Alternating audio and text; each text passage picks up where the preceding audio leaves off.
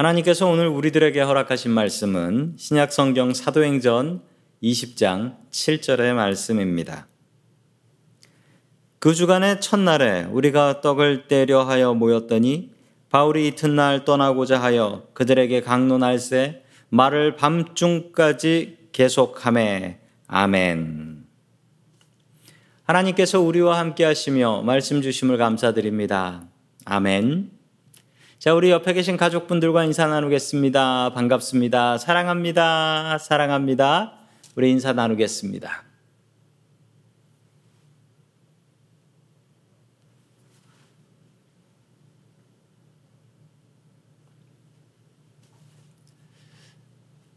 어느 교단에서 있었던 일입니다. 어느 교단에 교회 하나가 있었는데 그 교회가 주일날 예배 시간에 전기불을 켜고 예배를 드렸습니다.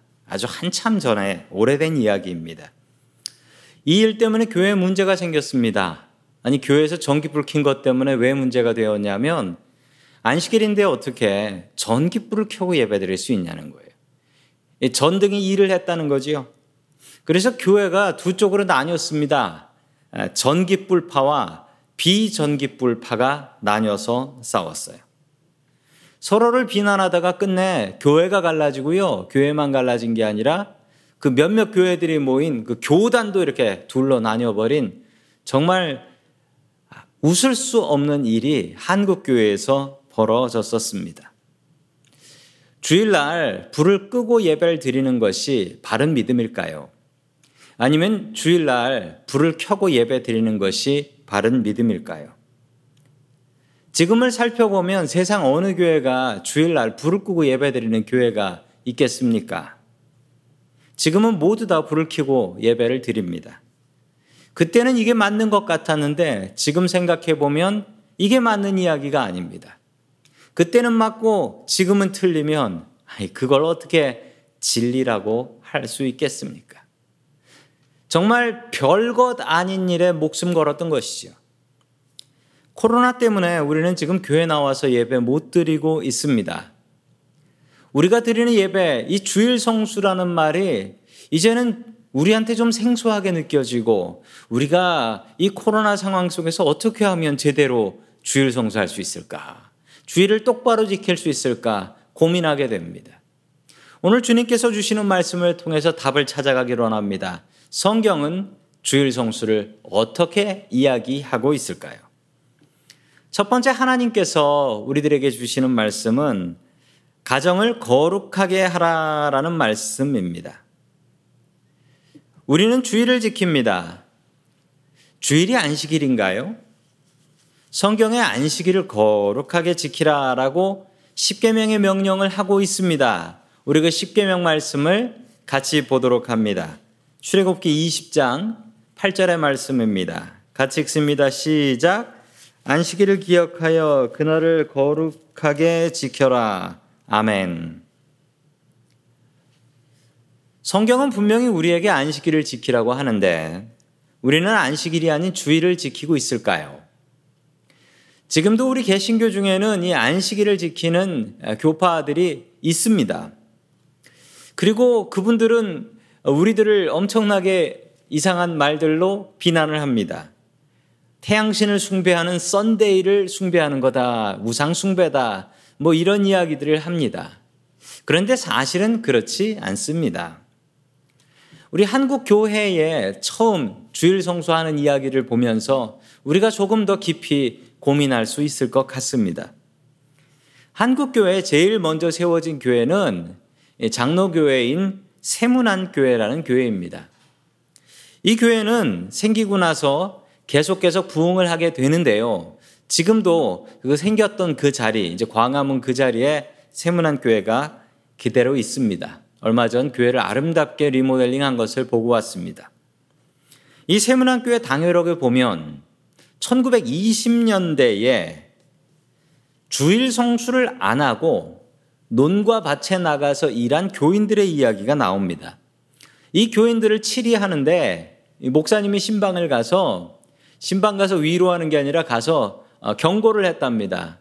주일날 이렇게 교회 안 나오고 농, 논밭에서 일만 하고 있으면 이거 주일 성수 아니라고 이러면 치리 당한다고 몇 번을 그렇게 경고했는데도 당장 농사일이 급한데 어떻게 교회를 가겠냐고 농사가 바쁠 때는 교회 갈 수 없다고 그런 교인들을 세문안 교회에서는 치리 벌을 줬습니다. 무슨 벌을 줬냐면 수찬 정지 우리가 하는 성만찬 있지요. 성만찬을 참여할 수 없게 교회에서 성만찬 시간이 있어도 그 사람들은 성만찬을 받을 수 없는 것이었습니다. 그런데 얼마 지나고 나서 교회에서 주일 성수 안 한 사람들 치리하는 것을 포기했습니다. 왜냐하면 이런 사람들이 너무 많아졌기 때문이었습니다. 농사 짓는 사람들도 이렇게 주일 지키는 게 어려운데 의사나 간호사나 경찰, 군인, 소방관들은 이 주일이라고 환자를 안 받을 수 없고 아픈 사람이 있으니까요. 주일이라고 도둑놈이 도둑질 안 하는 것 아니고 주일이라고 불이 안 나는 게 아니니 주일도 일을 해야 되는 겁니다. 직업들이 이렇게 바뀌어 나아가기 시작하니까 아 이제 이 주일 성수로 치리하는 것은 너무나 어려운 일이겠구나. 그래서 교회도 더 이상 주일 성수 안 한다고 치리하는 일은 하지 않게 되었다라는 것입니다. 그때는 맞는 일이었는데 지금은 맞지 않아요. 역시 그렇다면 이것은 본질적인 이센셜한 일이 아니었다라는 것입니다. 정말 진리는 무엇일까요? 우리가 주일 성수해야 될 때 이건 절대 놓치면 안 돼. 변하지 않는 그 진리는 도대체 무엇일까요? 또 한 가지 사건입니다. 1947년에 있었던 일입니다. 어느 신학생이요, 졸업하면서 자기가 글을 썼어요. 글을 썼는데 이제 뭐 소설 같은 글이에요. 거기에 신학적인 메시지가 있는데 그거를 프린트를 했어요. 조그마한 책을 만들어 가지고 그 책을 신학교 친구들한테 나눠 주었습니다. 그런데 이 내용이 이런 내용이었어요. 이상촌이라는 글인데요. 이 이상촌이라는 동네에 농사 짓는 사람들에게 농번기, 예, 농사가 아주 바쁜 때가 돌아왔습니다. 그러자 교회에서는요, 이 농사 짓는 사람들을 배려하기 위해서 주일 새벽 예배를 드리게 하고, 그리고 새벽 예배를 드리고 난 다음에는 우리 농사가 바쁜 철이니까 이때는 어쩔 수 없다. 나가서들 일하시라, 일하시라. 이 교회에서 도와줬다라는 얘기예요. 이 얘기를 듣고서, 이 얘기를 읽고서 이 친구들, 신학교 친구들 중에 반 정도는 찬성을 했습니다. 그래, 나도 농사 지어 봤지만 농사 바쁠 차례는 교회가 이렇게 도와야 돼. 라고 생각을 했고요. 또 어떤 사람들 반은요, 아니, 그래도 주일 성수면은 주일이 되고 나서부터 그날이 지날 때까지는 절대 일하면 안 되지. 아니, 교회가 이러면 되나? 아니, 교회가 이러면 안 되지. 이렇게 의견이 나뉘었습니다. 그런데 이 소책자가 여기저기 퍼져나가기 시작했고 어느 교회 장로님 한 분이 이것을 읽고 화가 나가지고 신학교에 찾아오셨어요. 신학교에 채플이라고 해서 매일 예배를 드리는데 예배가 끝나고 광고 시간에 이 장로님이 화가 나가지고 이 광고 시간에 신학생들한테 따지듯 얘기했습니다. 내가 이 책을 읽어봤는데 주일 성수를 똑바로 해야지. 어떻게 교회가 주일 성수 안 하게 이런 말도 안 되는 이런 글을 쓴 사람이 목사가 될 수 있다고 생각합니까? 그랬더니만 이 얘기를 듣고 있었던 어떤 학생 하나가 손을 들고 이렇게 얘기했습니다. 장로님, 장로님은 주일날 밥도 안 먹고 똥도 안 쌉니까? 그래가지고 서로 싸움이 붙었어요. 이렇게 싸움이 붙어서 어떻게 되었는지 아십니까? 그 교단이 둘로 나뉘어 버렸어요. 주일날 오후에 일을 하면 되는 것일까요? 안 되는 것일까요? 주일날 오후에 일을 하면 그것이 주일 성수를 안 하게 되는 것일까요? 그래도 했다라고 하는 것일까요? 지금까지 이 세 가지 사건은 실제 한국교회에서 있었던 일들입니다. 주일을 어떻게 지키는 것이 온전히 주일 성수한다 라고 하는 것일까요? 저는 신학교 때 우리 교수님 예배학 교수님에게 주일 성수에 대해서 얘기를 들었습니다. 주일 성수에 대한 가르침을 받았는데 무조건 주일날은 교회를 나와야 된다. 성전에서 예배를 드려야 예배인 거지 어디 집에서 TV 켜놓고 인터넷으로 하는 거는 그건 예배가 될 수가 없다. 그건 게으른 사탄의 유혹일 뿐이다. 라고 배웠습니다. 그리고 헌금을 할 때는요, 무조건 현금으로 해야 된다. 절대 크레딧 카드 이런 거 안 된다. 현금으로 해야 되고, 현금 새로 받은 돈, 새 돈으로 해야 되고, 새 돈이 없으면 지우개로 낙서를 지우고 깨끗하게 만들고 다리미로 다려가지고 예, 예배 때 온전히 드려야 된다라고 배웠습니다. 그리고 절대 헌금은 접으면 안 되기 때문에요. 접는 지갑은 가지고 다니면 안 된다고 했습니다. 그래서 저는 신학교 가서 안 접는 긴 지갑을 사가지고 거기에 현금을 넣어가지고 다녔습니다. 우리 교회는 이 코로나가 훨씬 시작되기 전부터 인터넷에 설교를 올렸습니다. 그리고 저희 교회는 이 코로나가 시작되기 전부터 온라인 헌금 했습니다. 그래서 욕도 먹었습니다. 온라인 헌금하는 교회는 엉터리 교회다, 가짜 교회다, 이런 얘기까지 들어본 적이 있습니다. 그런데 지금은 다들 그렇게 합니다. 그리고 이 코로나 시대에는 아까 저에게 그렇게 가르쳤던 교수님도 다르게 가르쳐요. 코로나 시대에는 하나님이 어디나 계시니까 인터넷으로 TV로 어디서나 예배드리라. 그리고 헌금은 온라인으로 하시면 된다. 정성껏 핸드폰으로 헌금할 때도 두 손으로 붙잡고 누르면 된다. 이렇게 가르치세요. 그때는 맞고 지금 틀리면 그건 진리는 아닙니다. 우리가 주일 성수하기 위해서 꼭 붙잡아야 될 말씀은 무엇일까요? 저희 교회는 3월 15일 이후로 교회에 못 모이고 있습니다. 이제 9월이 되면 6개월째 성전에서 예배를 못 모이게 되는데요. 아, 교인들은 저에게 언제쯤 모일 수 있느냐라고 질문을 합니다. 아, 샌프란시스코 시에서 허락을 해야지 가능합니다.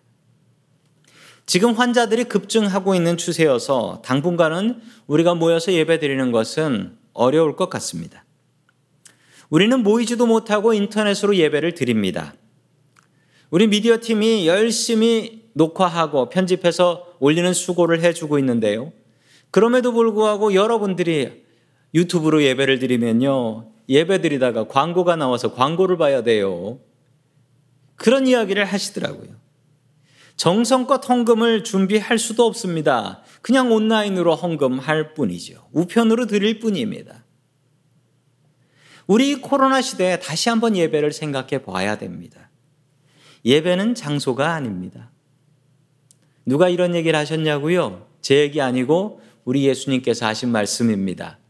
요한복음 4장 24절에 보면 예배 드리는 자는 예루살렘 성전이나 그리심산이 아니고 신령과 진정으로 하나님은 영이시니까 어디서나 하나님을 예배할 수 있다라고 분명히 우리 예수님께서 말씀하셨습니다. 이 코로나 시대에 우리가 받는 도전이 있습니다. 교회의 삶과 가정의 삶이 저는 달랐어요. 교회 할 때는 집에서 다투고 싸웠다가도 교회 할 때는 거룩한 몸과 마음으로 나와서 예배를 드렸습니다. 가정의 삶과 교회의 삶이 달랐던 것이지요. 그런데 이제는 그냥 가정의 삶이 교회의 삶이 되어버렸습니다. 두 개가 하나가 되어서 참 어렵다라고 이야기들 하십니다. 가정은 교회랑 다른데 가정에서 예배를 드리려니까 잘 드려지지 않습니다. 주님께서 원하시는 삶은 무엇일까요?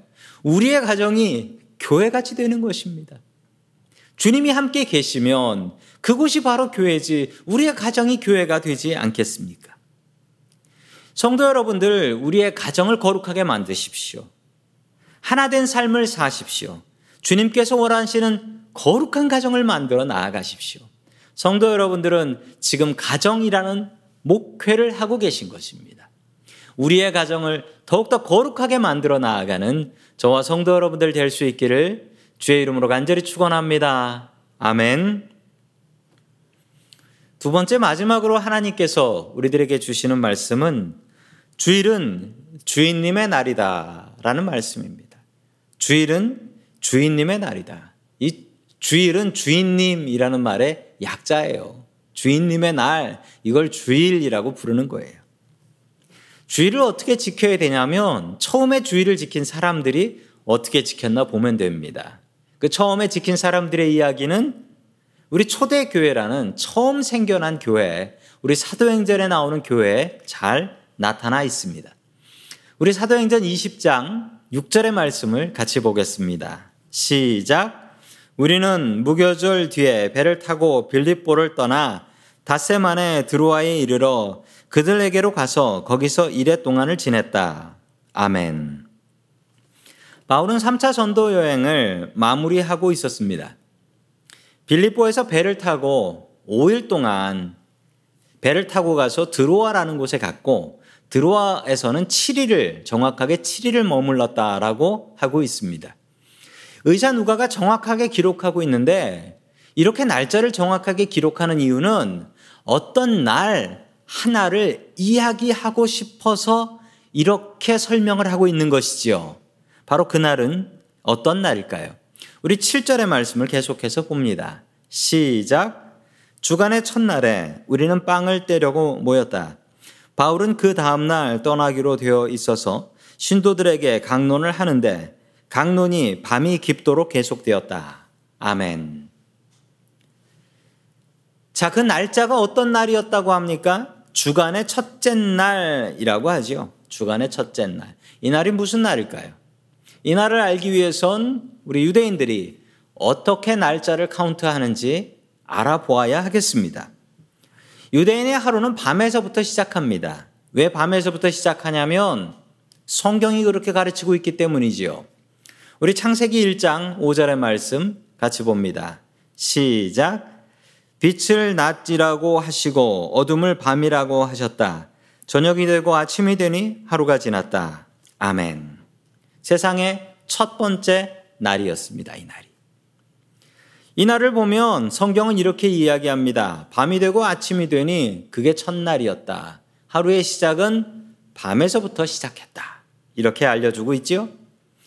안식일의 시작은 어떤 날일까요? 안식일의 시작은요, 하루를 그런 식으로 카운트하면 안식일은 금요일 날 해지고 나서부터 토요일 날 해질 때까지입니다. 왜냐하면 해질 때 하루가 시작하니까. 금요일 날 해가 지면 안식일이 시작되는 거고요. 토요일 날 해가 지면 안식일이 끝난 것입니다. 그러면 한 주의 첫날이라고 하면 어떤 분들이 이거 월요일이구나 생각하실 수가 있는데요. 월요일 아닙니다. 월요일 아니고요. 이게 일요일이에요. 주일, 일요일. 우리가 편, 구별하기 편하기 위해서 제가 일요일이라고 말씀드립니다. 유대인들은 일요일이라고 합니다. 유대인들 일요일 날 지금 뭐 할까요? 제가 아는 분이 지금 이스라엘에 살고 계신 분이 계신데요. 목사님이신데 그분의 소식을 들으면요. 유대인들은 일요일 날 뭘 하냐면 제가 뭐 가서 이스라엘에 갔을 때도 그렇지만 일요일에 출근을 하지요. 유대인들의 일요일은 우리 월요일하고 똑같습니다. 우리가 회사 출근하기 싫은 월요병이 있듯이 유대인들은 일요병이라는 게 있어서 아이고, 일요일이 좀 안 왔으면 좋겠다. 이 생각을 해요. 유대인들은 일요일 날 쉬지 않습니다. 그냥 똑같이 일합니다. 이 사실을 아셔야 오늘 말씀을 이해하실 수 있는데요. 그러면 한 주일의 첫 번째 날이라고 하면 일요일입니다. 우리가 이야기하는 주일. 당시 예수 믿는 기독교인들이 어떻게 믿었는지를 보신다면 그들의 삶은 이랬습니다. 일주일 동안 열심히 일하고 금요일 저녁이 되면 안식일이 시작됩니다. 그러면 토요일 저녁까지 쉴 수 있습니다. 예배를 드리며 쉬는 것이죠. 그러고 자고 일어나면 일요일 날 열심히 또 가서 일을 시작해야 합니다. 열심히 일터에 가서 일을 하고서 집에 돌아오면요. 지친 몸을 이끌고 먹을 것 싸가지고 예배로 모이는 곳으로 갑니다. 거기는 기독교인들이 모이는 곳이었습니다. 이게 바로 교회의 시작이었죠. 즉, 초대교회 교인들은 두 개의 날을 지키고 있었다라는 것입니다. 다 같이 쉬는 안식일이 있었고요. 그날은 쉬는 날인데 안식일보다 훨씬 더 힘든 날이 일요일 주일이었습니다. 그날은 일터에 나가서 죽도록 일을 하고 돌아와서 일찍 돌아와서 열심히 챙겨서 먹을 거 챙겨서 그래서 교회로 모였던 것입니다. 그들은 왜 이렇게 번거롭고 어려운 삶을 살았던 것일까요? 안식일과 주일은 다른 날이면서 비슷한 면이 있습니다. 안식일과 주일을 잘 아셔야 되는데요. 주일은 안식일이 아닙니다. 주일은 안식일이 아니에요. 아까 나왔던 수많은 주일에 대한 오해들은 주일이 안식일이다라는 생각 때문에 생긴 것입니다. 주일과 안식일은 다릅니다. 뭐가 다르냐고요? 일단 요일부터가 달라요. 안식일이 무엇이냐면 안식일은 주님께서 천지를 만드시고 쉬셨습니다. 그리고 너희도 쉬고 예배드려라. 안식일은 하나님께 예배드리고 사람들 쉬기 위한 날이었습니다. 절대 일하면 안 되는데 성경에 보면 이날 일하다가 돌 맞아 죽은 사람도 있었습니다. 그러면 주일은 무슨 날이냐? 말씀드린 대로 주인님, 우리 주님의 날입니다. 주님을 위해서 있는 날입니다. 그래서 이 날은 우리가 일을 해야 됩니다. 하나님과 이웃을 위해서 일을 하는 날이에요. 왜냐고요? 주일은 내 날이 아니고 우리 주인님의 날이라니까요. 그러면 주인님이 원하시는 대로 살아야 돼요. 그날은 내 날이 아니니까. 우리 주인님께서 원하셨던 것은 하나님 사랑하고 이웃을 사랑하라. 다른 6일 동안은 내 마음대로 살았다 할지라도 그러면 안 되지만 그래도 주일만은 하나님과 내 이웃을 위해서 사용해야 되는 날이라는 것입니다. 왜냐하면 이 날은 내 날이 아니고 주인님의 날이니까요. 우리 예수님의 말씀이 이것을 분명하게 하고 있습니다. 우리 마태복음 12장 12절의 말씀을 같이 봅니다. 시작. 사람이 양보다 얼마나 더 귀하냐. 그러므로 안식일에 좋은 일을 하는 것은 괜찮다. 아멘. 예수님과 바리새인의 논쟁이었습니다. 바리새인들이 목숨 걸고 지키려고 했던 것이 있는데 그것은 바로 안식일이었습니다. 바리새인들은 안식일 지키는 사람들이었어요. 그리고 안식일 안 지키는 사람들이 있으면 가서 붙잡아서 안식일 지키라고 하는 사람이었습니다. 지금도 이스라엘에 가면 종교인들이라는 사람이 있는데 안식일 날 차 지나가면 차에다 돌 던져요. 안식일 지키라고. 예수님은 좀 다르셨습니다. 예수님께서는 안식일에 일하는 거 괜찮다 하셨고요. 괜찮다고만 하셨나요? 예수님께서는 일부러 안식일 날 일하신 것 같이 성경에 안식일 날 일하고 다툰 기록이 너무나 많습니다. 왜 예수님께서는 이러셨을까요? 그 이유를 알 수 있는 말씀이 우리 마태복음 12장 8절에 나옵니다. 우리 같이 읽습니다. 시작. 인자는 안식일의 주인이다. 아멘. 이것을 알려주시려고요. 인자는 우리 예수님은 안식일의 주인이라는 것입니다. 우리가 지키는 주일의 주인, 그 주인은 바로 예수님이시라는 것을 알려주시기 위해서 그렇게 많이 다투시면서도 안식일 날 병자를 고치시고 안식일 날 아픈 사람들을 고쳐주시고 다니셨던 것입니다. 안식일과 주일은 다르지만 같은 면이 있습니다. 그 정신은 같습니다. 하나님께서 왜 안식일 쉬라고 하셨을까요? 사람들이 욕심이 있어서요. 사람들이 쉬라고 하지 않으면 7일 동안 죽도록이라고 병 걸려서 일찍 죽습니다. 하나님께서는 사람들 욕심을 그렇게 잘 아셔서 7일 중에 하루는 무조건 쉬게 하셨던 것입니다. 즉, 내 욕심대로 이날도 자기의 날을 삼아 버릴까봐 하나님께서는 쉬라 하셨던 것이죠. 이렇게 죽도록 일하면 행복할까요? 어떤 분이 이런 질문을 하신 적이 있습니다. 음식점을 하면서 7일을 다 여는데 하루를 닫으면 손해를 많이 보는데 어떻게 해야 될까요? 어떤 분은 이렇게도 얘기합니다. 하루 쉬면 하나님께서 그것만큼 분명히 6일 동안 갚아주셔. 정말 그렇게 갚아주신 경우도 있었고요. 저는 아닌 경우를 더 많이 봤습니다. 주일날 장사 안 한 만큼 비는 거예요. 성도 여러분, 그러나 길게 보면 주님께서 분명히 채워주십니다. 짧게 보면 손해보는 것 같아요. 주일 장사를 잃어버리니까. 그런데 길게 보면 손해보는 게 아닙니다. 분명히 하나님께서 갚아주세요. 이 믿음 갖고 있으면 주님께서 분명히 갚아주실 줄로 믿습니다. 아멘. 주일도 똑같은 마음이 있습니다. 주일의 똑같은 마음은 내 욕심 부리지 말고 하나님과 이웃을 위해서 일하라는 것입니다. 즉, 주일과 안식일의 똑같은 마음은 내 욕심 내려놓고 하나님과 이웃을 바라보라는 것입니다. 똑같은 뜻이에요. 다르지 않아요. 다시 처음에 나왔던 이야기로 돌아갑니다. 그 이상촌 이야기. 주일날 일해도 되나 안 되나, 농사철에 바쁘면 일해도 되나 안 되나, 이것으로 싸운 일이 있었죠. 그때 신학교까지 와서 신학생들이 이렇게 배우면 안 됩니다. 라고 따졌던 그 장로님은 어떻게 되었을까요?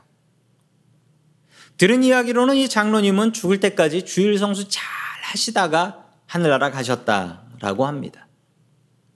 그러면 그때 이런 글을 썼던 신학생은 어떻게 되었을까요? 어디 가서 목회는 똑바로 하고 있을까요? 이분이 목사 안수를 받으셨습니다. 그리고 6.25 한국전쟁이 발발했어요. 한국전쟁이 발발하고 이 목사님은 전쟁통에 돌보지 않는, 아무도 돌보지 않는 나병 환자, 리프로시 환자들을 돌보면서 목회를 했습니다. 나병 환자들을 열심히 돌보고 그들을 치료하려고 애썼지만 이 목사님의 마음 속에는 아픔이 있었어요. 주일날 나병 환자들이 모여서 예배를 드립니다. 그럼 예배를 인도하고 그 사람 한 사람 한 사람들을 위해서 기도하지만 목사님이 기도한다고 병이 낫는 게 아니었어요. 그래서 너무 마음이 아팠던 것이죠. 그래서 이 목사님이 이렇게 기도합니다. 하나님, 내가 저 사람들을 고칠 수 있게 해 주시옵소서. 이렇게 기도해요. 고칠 수 있게 해 주시옵소서. 이분이 그러다가 어떻게 결단을 하냐면 내가 그럼 의사가 되어야지. 내가 의사가 되면 내가 주일날도 이 사람들과 예배드리고 이 사람들을 치료할 수 있으니 내가 의사가 되면 되겠네. 공부해가지고 서울대학교 의과대학교를 들어갑니다. 그래서 피부과 의사가 돼요. 교회가 든든해집니다. 이분이 개척한 교회가 든든해지고 나서 이 목사님은 갑자기 어디로 떠나버리셨어요. 어디로 가셨냐면 아프리카에 죽어가는 사람들이 많다라는 얘기를 듣고 아프리카에서 수고하시는 슈바이처 박사님을 도우러 아프리카 가봉에 갑니다. 화면에 사진이 나오지요? 목사님께서 아프리카에서 돌아오셨는데 돌아오시고 나니 나병 환자들이 이제는 울릉도에 모여 산다. 울릉도의 3분의 1이 나병 환자라는 거예요. 그러자 이 목사님께서는 자신의 목회지를 사임해 버리고 든든하게 키워놓은 목회지를 사임해 버리고 울릉도에 들어갑니다. 이분이 누구시냐면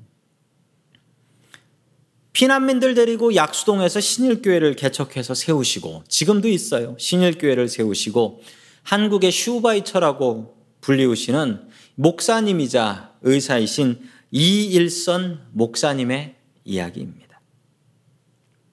어떤 분은 주일 성수하며 자신의 믿음을 잘 지켰고 어떤 분은 주일 성수하면서 세상을 바꿨습니다. 누가 더 주일을 잘 지켰을까요? 초대교인들은 안식일과 주일을 모두 다 지켰습니다. 안식일을 지키는 건 오히려 쉬웠습니다. 다 같이 쉬는 날이었으니까요. 주일을 지키는 건 너무나 어려웠습니다. 일터에서 일찍 맞춰야 되고요. 주인의 눈치를 봐가면서 일찍 나와서 음식 준비해서 교회로 모이는 집에 모여서 밤이 늦도록 예배를 드렸습니다. 이들은 왜 이랬을까요? 왜냐하면 이 주일이 주님께서 부활하신 날이고요. 그리고 주님께서 부활하시면서 주일날 모였기 때문에 내가 예수 믿는 크리스찬이라면 나는 주일을 지킨다. 이 마음으로 주일을 지켰던 것입니다. 우리는 크리스찬입니다. 그래서 주일을 지킵니다.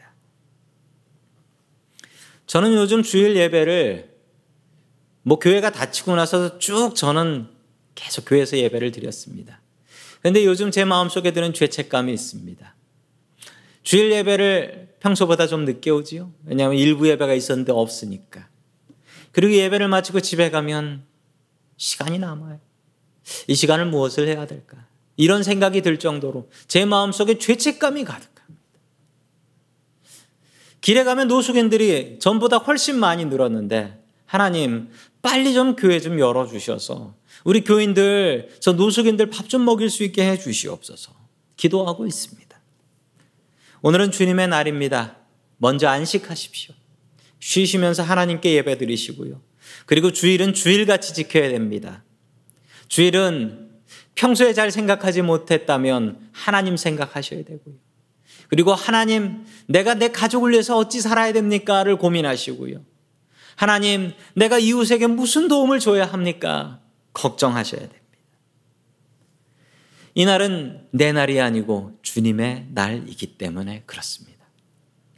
주인님의 날인 주일을 더욱더 주일같이 지혜롭게 지켜나갈 수 있기를 주의 이름으로 간절히 축원합니다. 아멘.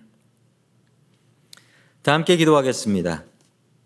우리의 삶의 주인이 되시는 고마우신 하나님 아버지, 오늘도 주의 백성들이 주님을 예배하오니 이 예배를 받아 주시옵소서. 주일은 나의 날이 아니라 주님의 날인 것을 고백합니다. 주인 대신 주님을 더욱 바라보고 의지할 수 있게 도와주시옵소서. 이날은 나의 욕심을 내려놓고 하나님과 가족과 이웃을 위해서 사용되는 날이 되게 하여 주시옵소서. 안식일의 주인 되시는 예수님의 이름으로 기도드립니다.